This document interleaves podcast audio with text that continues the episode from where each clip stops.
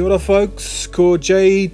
Lucas toko ingoa, and welcome to the first Hui Come Home podcast. Yes, we're, we're starting something new here. So, um, a couple of things why we've started this podcast is I am passionate about Aotearoa. Uh, I am passionate about um, the stories of Jesus, um, and I'm story uh, and I'm passionate about uh, the, I guess the intersection of uh, the Christian faith and our New Zealand culture and our history and a Māori worldview. Um, so I have wanted to put a resource out there for people that people can come and have a listen about what some people are thinking about those things, about the Christian faith, about a Māori worldview, and how that intersects with our current New Zealand context. So um, that's what that's what I'm trying to do here, folks. Um, and uh, so checking in, checking here every week. Uh, we'll we'll be releasing a new podcast. So about the first podcast, um, I've given the place to the first interview to to uh, Dr. Alastair Rees. Now, Alastair is um, an amazing amazing person. He's a good friend. Um, but I first heard Alastair talk back in 2008. Um, he was the first person I ever heard unpack the history of Christianity in Aotearoa before. And when he did, um, when I first heard that, my uh, really my life has changed since hearing his the, the stories. Really, he unpacks history in an amazing way.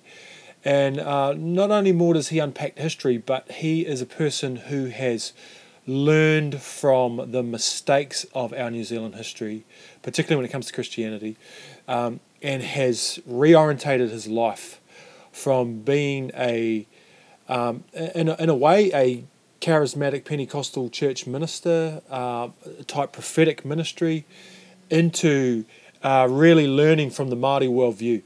Um, and uh, he is a he's, he's an incredible man and, and, and a great person to learn from. So I've wanted to give the first interview in the first space to um, share his whakaaro, to share his kōrero with, with us here on Hui Come Home. Um, the other thing that would help you, uh, that you need to know about this podcast for this first episode is that the uh, recording is terrible.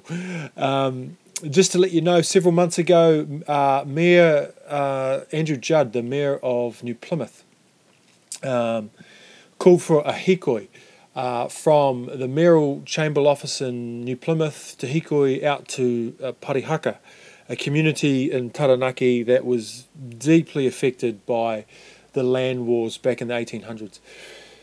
Um, and so uh, this interview is done with Alastair while both of us are walking on this hikoi. Um, so uh, we're on the road, it's windy, there's lots of people talking, there's traffic going in and out, uh, going by, uh, uh cars tooting. So look, it's it's it's not the greatest recording um, that there's ever been, but there is some there's just some fascinating talk, and what Alastair has to say on our identity as New Zealanders, particularly identity as Pākehā New Zealanders, what he has to say uh, about what the the what Te Tiriti or, or Waitangi means to him, about what the treaty means to us as a country. He's got some really good thoughts to say.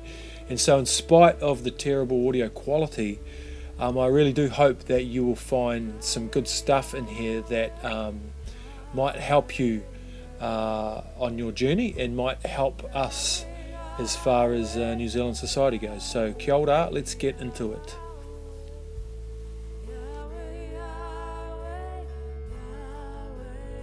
So really, what's uh, what's brought you to this uh, hikoi today?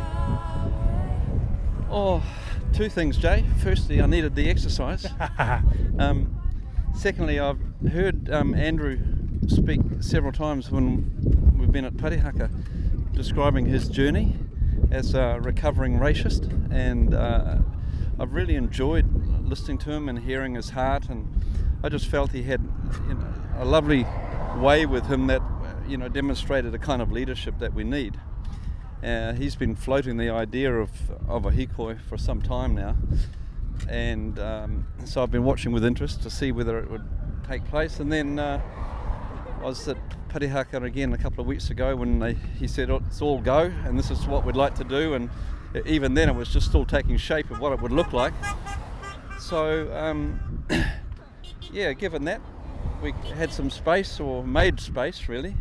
It's a sort of symbolic kind of thing, which I think is uh, a really uh, helpful way of actually signalling to people the need we have, and and um, also it's a lovely way of actually seeing the land and hearing people's stories and getting to know people and all of that. So there's a lot of dimensions to it. So um, yeah, that's probably the main reason. So um, how how come like Taranaki is a pretty special place for you? How like what's what's your journey with this uh, rohe? Well, I'll borrow a phrase from um, I think it was Guy Mayor Blumsky from Wellington. He said, "You can't beat Wellington on a good day, but I think you can't beat Taranaki on a good day." um, okay, so it's long, long, So yeah, how long? long association going back to the late 70s when I first went to Parihaka as a young guy and was welcomed into onto the pa uh, by a group of old kuia who have all passed on now Auntie Marge and Auntie Ina and Auntie Netta. And uh, just completely blown away by the hospitality firstly the love the aroha of those people and then being invited into the story that they had that story around Parihaka, but probably uh, you know on an even wider level, the story and, and the reality that there were uh, there was another world in in this land that I didn't know anything about, and so that was just an extraordinary uh, uh, situation for me to be uh, invited into. So um, walking, you know, walking here today on this, I guess you know because of Mayor Judd and what he's experienced um, with the racism here in Taranaki and all that sort of thing. I mean, you've been coming here for decades. If like, eh, eh, but you, even though you don't live here, do you eh, like? Have you felt? Have you felt that at all down here? Felt what? I guess that you know racism is a strong word, but um, I don't know. Do you are you aware of that sort of sentiment sentiment down here at all? I probably I probably wouldn't use the word uh, racist, except that to say that we that that seed probably dwells in all of us. Right, right. Uh, uh, you know, and, and, I, and I'm aware it crouches at my door around uh, at certain times if, if I if I let it have a, an opportunity.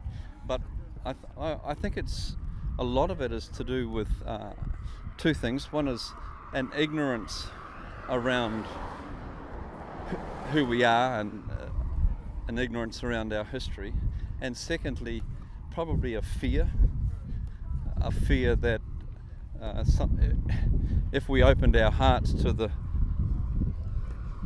the potential or the or if we opened our hearts to a bicultural journey, it might lead into places that we that we wouldn't want to go. So I think there's a bit of a fear-based thing there. So how I mean, how do you how, how did you over how did you I guess how did you how were you confronted with that own fear yourself? How did you combat that fear? And I mean, you know what I guess what's the way forward when we as New Zealanders might experience that around something that we feel but can't really explain why we might feel that fear. I think um, f- fundamental to that area of fear is the willingness to give people to forego some kind of control and power. And you know that operates in our lives at all kinds of levels. Uh, you know that operates in my life on a personal level with people that I op- that I live with.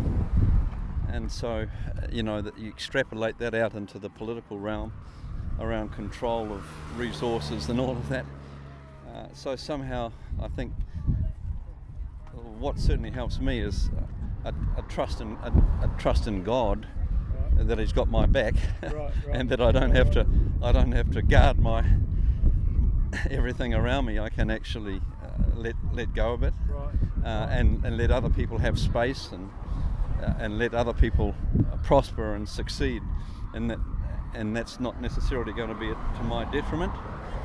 Um, and you know, I guess there is a possibility that it could be as well on some levels, you know, e- economically. But those, I think that's ultimately, if we're talking about, uh, you know, real, de- the real democratic process, that's what's that's what's needed. I mean, I might. I mean, it'd be good to talk about the democratic process in both local body politics and I don't know national politics soon. But um, you know what?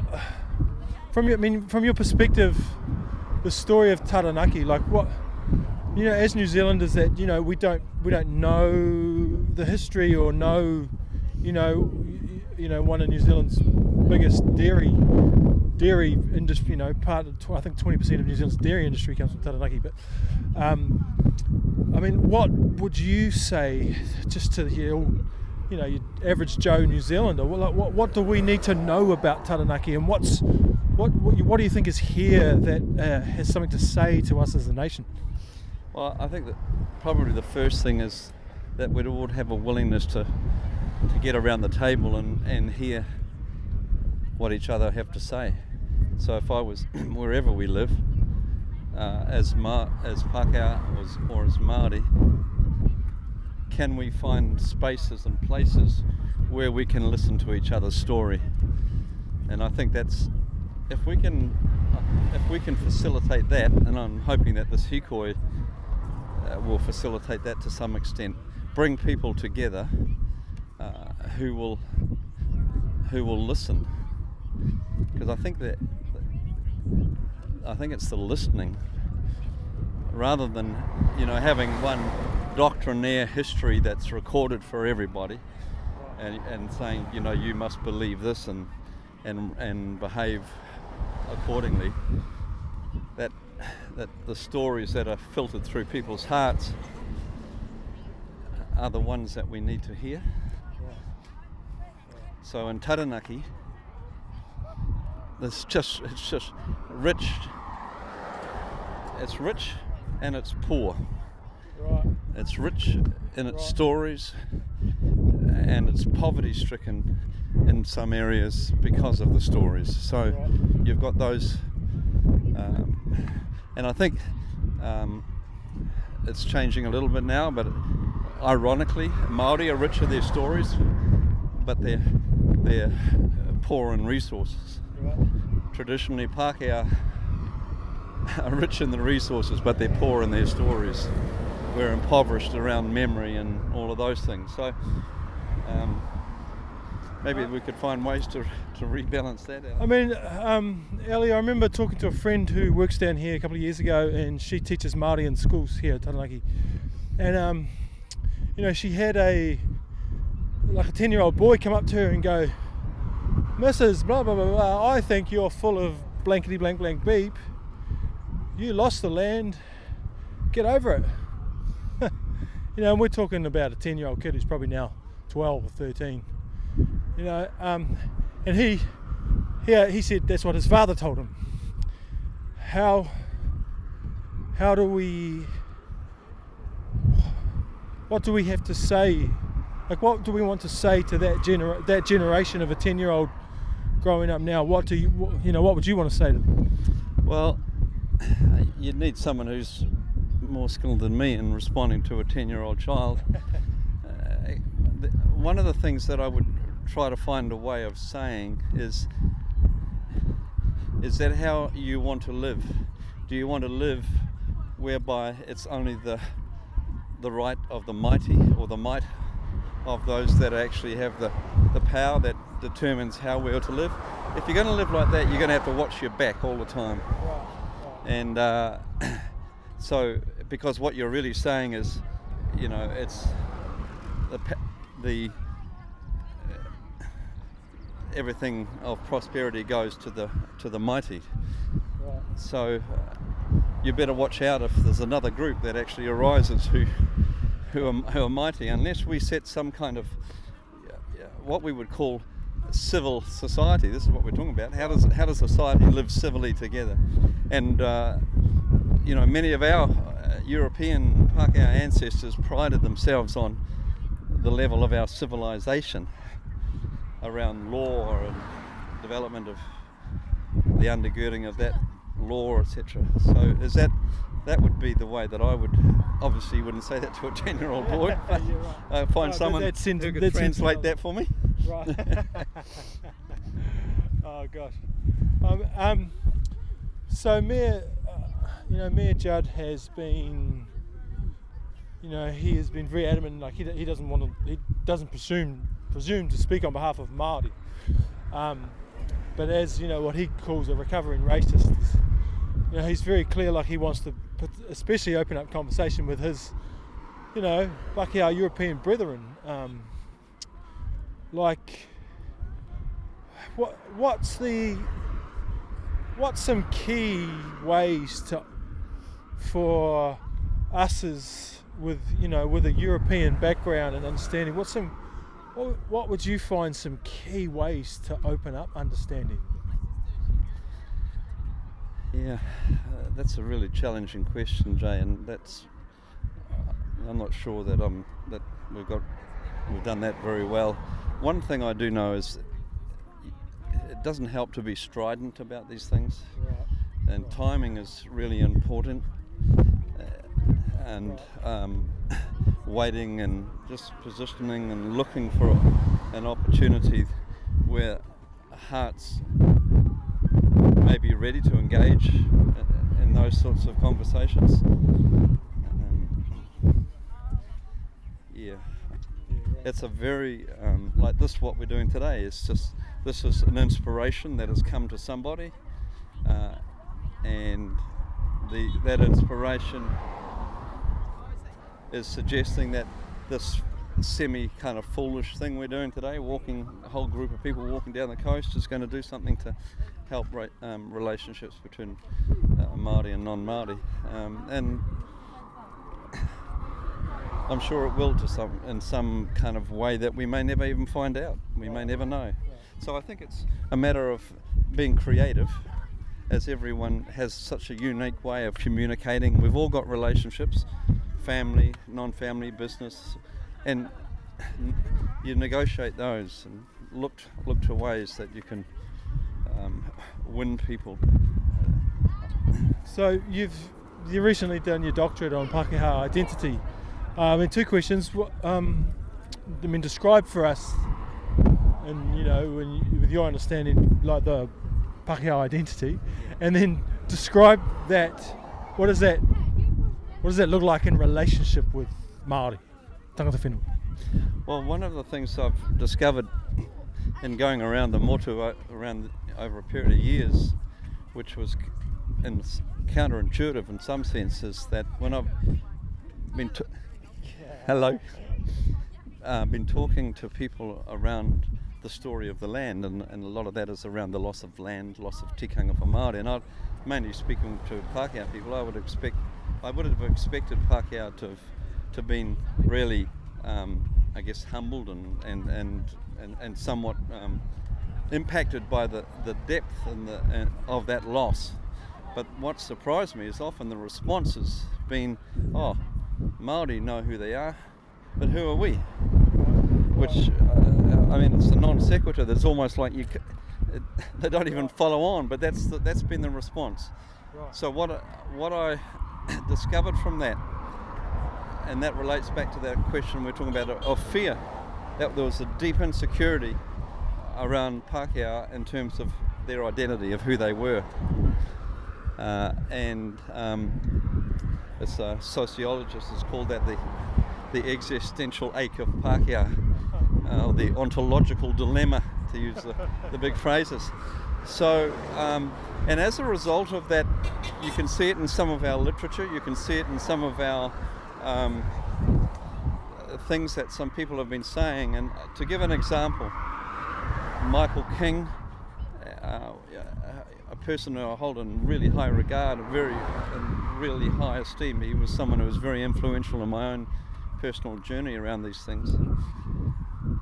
He made a statement in one of the books he wrote uh, called uh, "Being Pākehā Now." He said, um, oh, "If you basically it's said something like this: If you you know if you love the trees and you love the land, yeah, you're indigenous.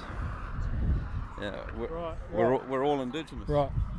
So that uh, I, w- I was quite concerned about that. See, that's a that's a reaching out for identity. It's a, Right, a reaching out of Pākehā to say, how do we belong here? And I was concerned uh, that that actually, what I would call is, uh, it's re um, rehabiting uh, colon, the colonising tendencies, really. Right. And um, Trevor Mallard, who was actually at the at the time the, the Minister of, of Race Relations in the Labour par- Parliament, he says, I'm from Wainuiomata and I'm Indigenous too. So I wanted to, I felt that yes, there's got this need uh, to belong, need to have an identity. Uh, What you know, what could it look like for Pākehā without actually rehearsing that colonising uh, practice again? Because the, to actually claim indigeneity, it's subtly, it really um, minimises or, or yeah, undermines uh, the claim of Maori to be tangata whenua and all that means, which of course is a whole another big subject. So what I attempted to do was to look at that and say, how can we find some ways of belonging uh, that don't uh, threaten Maori? And uh, as a result of that, I proposed the covenant of the treaty uh, as a pl- as a place of identity for for Pākehā. Okay. That that that the co- that the treaty in its covenantal um, framework provided a place of belonging that's not based upon what you do to deserve it or, or how you live or any of those things. It's actually the treaty was an act of grace, a gift of grace. Uh, so mirrors very much in that way the reconciliatory gift of, of the gospel to us, um, as opposed to a, a gospel of works. It's a gospel of grace, a gospel. Of, it's a gift. Right. So I suggested, and f- for me, that's been a very helpful Right. uh, metaphor that uh, has made me feel very confident in where I belong because uh, it's not a shifting sand, it's not a, a wannabe thing, it's not how how uh, you know how much Maori I speak or anything like that. It's I'm here uh, because this covenant has given me a place to stand, a tūrangawaewae. And you're saying that the treaty can help. So you're saying that the treaty is a place for European New Zealanders, Pākehā, to actually take pride that this is a part of who I am slash who we are in, in our identity. Is that what you're saying? That's exactly right. So it become we become people of the treaty, or as, as um, Judge uh, Eddie Durie says, tangata tiriti, people of the treaty, and it's in that place, which I liken to the marriage union, that you can then, on that basis, negotiate our relationship with Maori. So it's coming from that place of belonging and working out, you know, how do we live together from this at, from this place of belonging, rather than uh, striving, you know, always striving to try and be something that we can never live up to in some ways, to make ourselves acceptable as Kiwis, Right. whatever that might look like. So that was why I that's what I explored in um, in that thesis. So in, in that, I mean, my second question was, what does that look like in relationship with Māori? So, I guess to you, obviously that would look like, in a way, honouring the treaty in some some regard. So, I mean, what does that, what's that partnership look like for you? Like, what do you long to see? Yeah, so honouring the treaty means, uh, first of all, acknowledging that the treaty is a sober thing, it's a serious thing.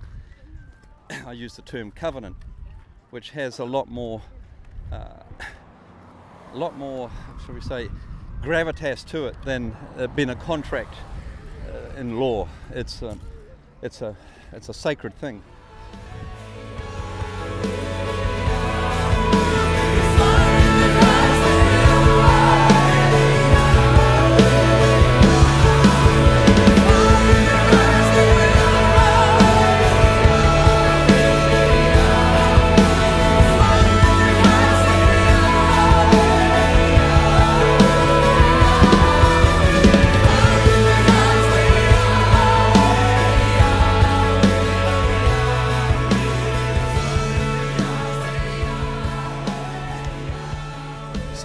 Back again. So the question we were in is, um, what is you know what does honouring the treaty look like? What does the treaty look like in partnership to you, Ali? What's your what's your vision? What's your hope?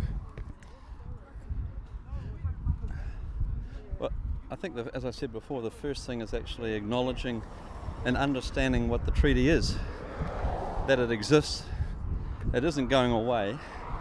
Uh, it's, you know, it's it's a lifetime commitment. The other thing is nature is recognizing what I would call the spirit of the treaty, which is an invitation into relationship, as opposed to looking at it in in hard analytical legal terms and trying to sort it out from that perspective. I think if we d- discover the treaty relationally and explore it together in that way, it's a, it'll pr- provide a much uh, stronger foundation for being able to move forward. So I like the idea of the of the marriage metaphor, and one of the reasons the marriage metaphor, if we use uh, a biblical sense that Paul talked about, at, at the core of that marriage relationship is the sacrifice of self whereas you are called to honour the other above yourself, or as we say in Christian terms, lay down your life for the other. And I think that that's exactly what is required within the treaty relationship, as opposed to most of the conversations so far have been what rights do we have within this arrangement. And that's understandable, uh, you know, on a lot of levels.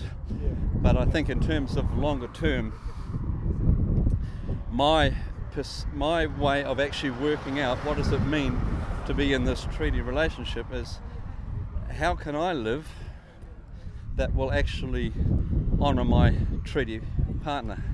How can I live that will enable them to uh, prosper? What is the environment that I can nurture that will actually enable them to be all that they can be? And my hope would be that that would be reciprocated in some way. Right. That that Maori would say, okay, how can we live and how can we function that will facilitate the life of these new settlers to the land. Um, so, if that's the case, like there's sometimes when we go to maybe putting practicality to that idea, we think institutionally. So, okay, what is, you know, what's the government going to do, or what's this such and such organisation going to do? Like to, to, to do that, what do you, what do you think can someone who might even be listening to this, or someone just new to the to the their heart's been pricked, they need to know more about Māori or whatever. But what what can someone do practically to move forward into that sort of story? Well, I think a good place to begin is actually to learn the story to know the story, which means asking and inquiring about the treaty itself and just getting some understanding of of its historical uh, location. And then moving uh, beyond that into that present question which would ask how should I then live and listen that's that's a creative thing. It's a it's use there's a, the use of the imagination there. If we only rely upon the, the government or district councils to make laws around the treaty uh, you know laws are a blunt instrument uh, to uh, to control human uh, behavior. Uh, I mean that's of course they're, they're there for the lawbreakers we want to be a, ahead of that. So I, I would encourage. There's ways, for example, that um, as Pākehā we can look at Māori and we can say, okay, what have they lost uh, over this last 150, close to now 200 years? What have they lost since you know the treaty was signed? Where they lost their language, lost their culture, lost their land, lost their identity, and of course that's all generalizations. so I would one of that for me that's that's one way that I look at it and say, okay, so in what way can I be part of that solution? And you, that can be on a micro level of as an individual to you know your Māori neighbours, or again that can reach right up into the strat, uh, stratas of, of um, legislation. Right. So, so a month ago, we both of us we met.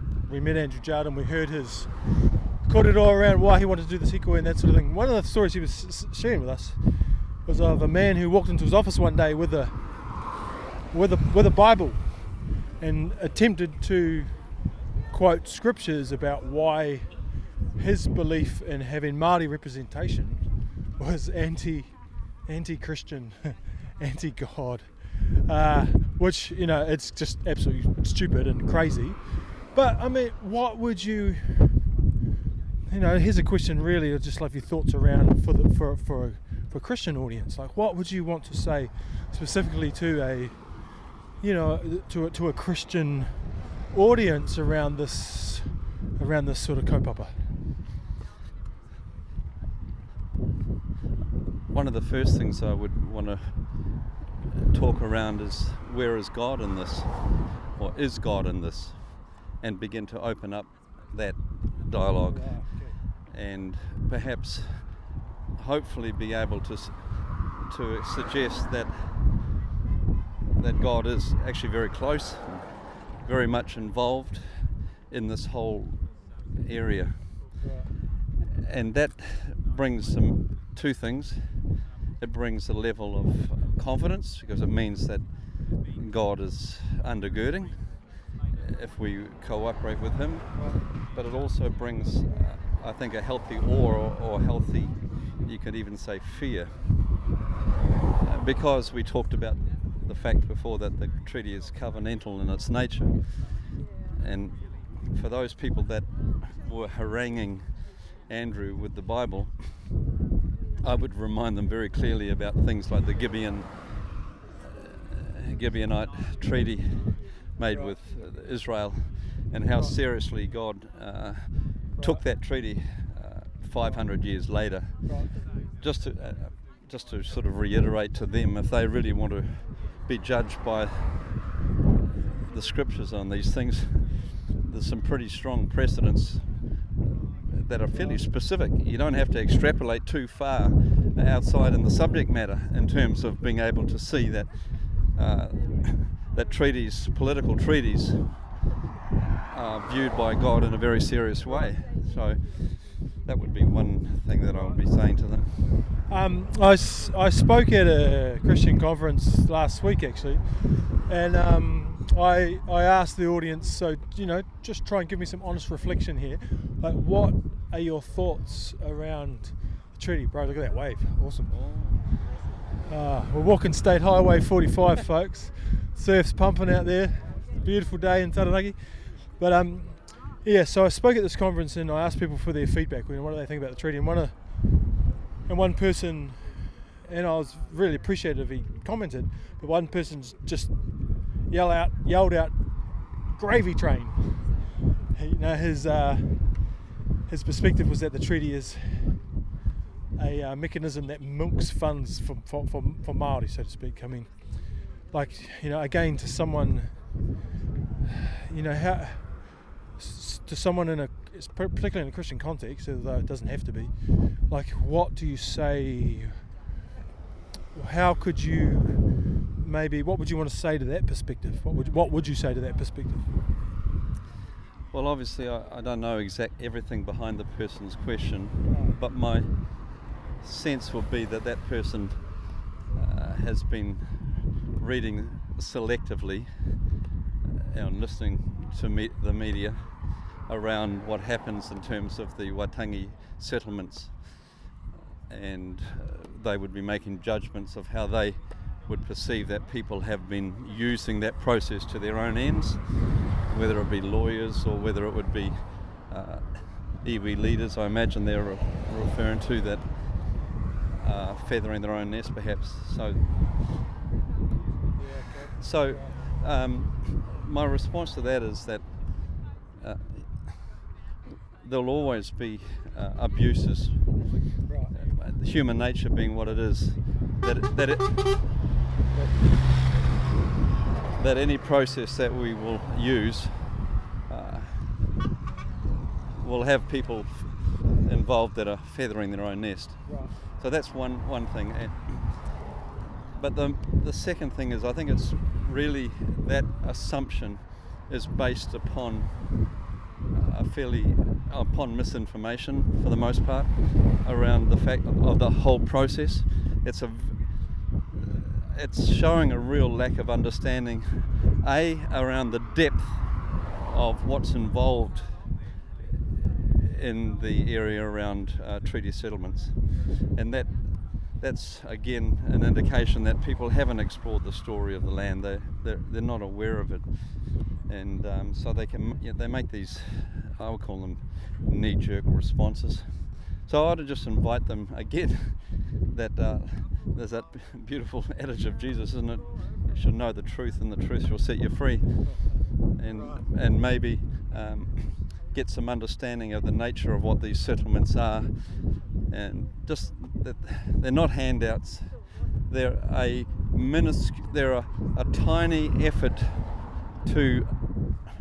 Well, they're attempts at justice Right. to write some things that have been terribly wrong on everybody's by everybody's um, definition and measurement.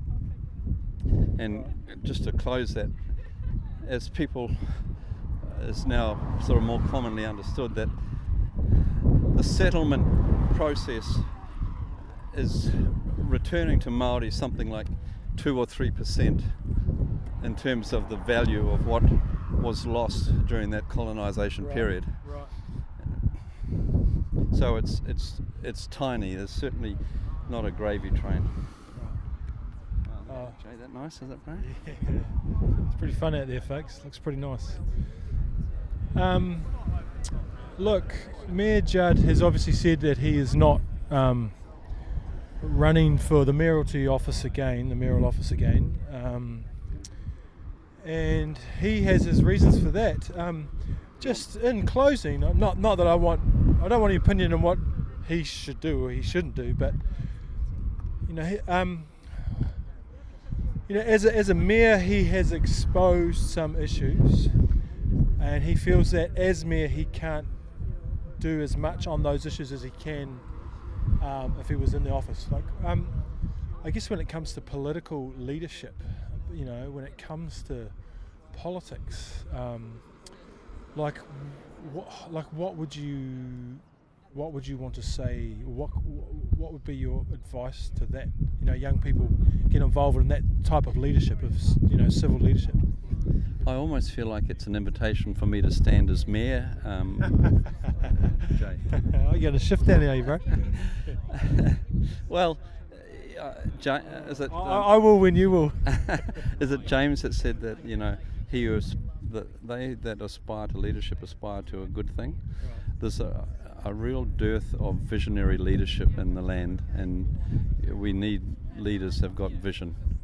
Uh, and so, I would encourage people to th- to think seriously is that that kind of um, leadership as a servant role is something to is certainly something to aspire to. Uh, so, yeah, anyone who's listening, uh, start canvassing. Oh well, kia ora, Alistair. It's uh, nice to have you talking for this inaugural Hui Come Home podcast. We will definitely have some more conversations as we move into the future. So, uh, kia ora matoa. uh, kia ora, Jay.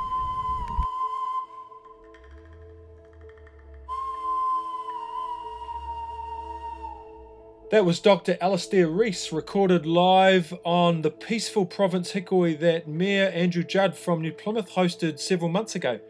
Look, it was a it was a fascinating walk. Um, it was amazing to meet people on the road, talk to people. Um, it was amazing to even feel the vibe from people down there who weren't quite sure about what we were doing. It was amazing to um, have people pull the fingers at us as we walk past because they don't really care about our histories nor about the stories that form the present. So, um, uh, yeah, it was a it was a fascinating journey. Um, look, a couple of things. First, um, Google Dr. Alistair Reese. You could probably find his master's thesis online. Um, he writes some fantastic stuff uh, on, on our history and on our story, particularly as Christians.